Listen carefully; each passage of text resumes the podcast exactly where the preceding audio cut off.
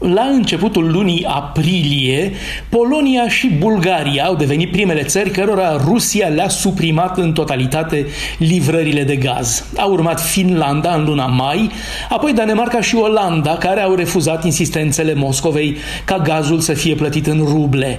Celelalte țări se văd însă amenințate în permanență, ceea ce a dus la planul Comisiei Europene de a reduce consumul la scara Uniunii cu 15% și de a constitui rezerve rezerve strategice comune. La începutul crizei din Ucraina, în momentul declanșării invaziei rusești, Europa depindea în proporție de peste 40% de gazul rusesc.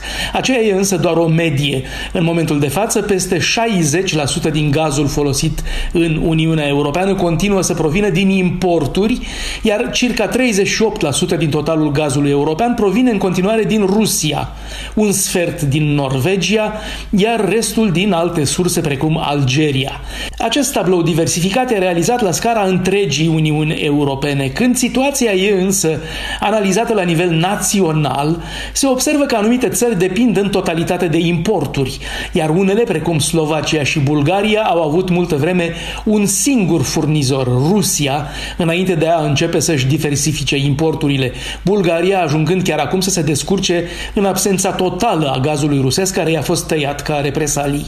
Germania, care rămâne prinsă în centrul tensiunilor relațiilor dintre Rusia și Occident, e în continuare cel mai important client european al Moscovei, împreună cu Italia. Alți mari importatori de gaz din Rusia sunt deocamdată în afară de Germania și Italia, Franța, Austria, Ungaria, Cehia și Slovacia. Un lucru mai puțin cunoscut, pe lângă rețeaua de aprovizionare, este acela că Rusia controlează multe infrastructuri de stocare a gazului în Europa, mai ales în Germania, prin intermediul unei filiale a Gazprom care se numește Astora. Pentru a trece fără probleme sociale și economice majore iarna următoare, Uniunea Europeană trebuie să se asigure că deține rezerve de cel puțin 80% din capacitatea de stocare. În Franța, legea impune furnizorilor să aibă rezervele asigurate în proporție de 85%. Pe moment se estimează că siturile europene de stocare sunt pline doar cu circa 60%. Doar trei țări, Danemarca, Polonia și Portugalia, au 80% din rezerve pline. Creșterea prețurilor face astăzi totul mai costisitor decât dacă măsura ar fi fost anticipată.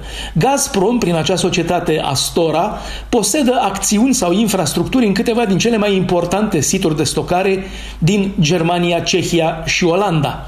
Cu totul se estimează că Gazprom controlează 9% din rezervele de gaz ale Uniunii Europene.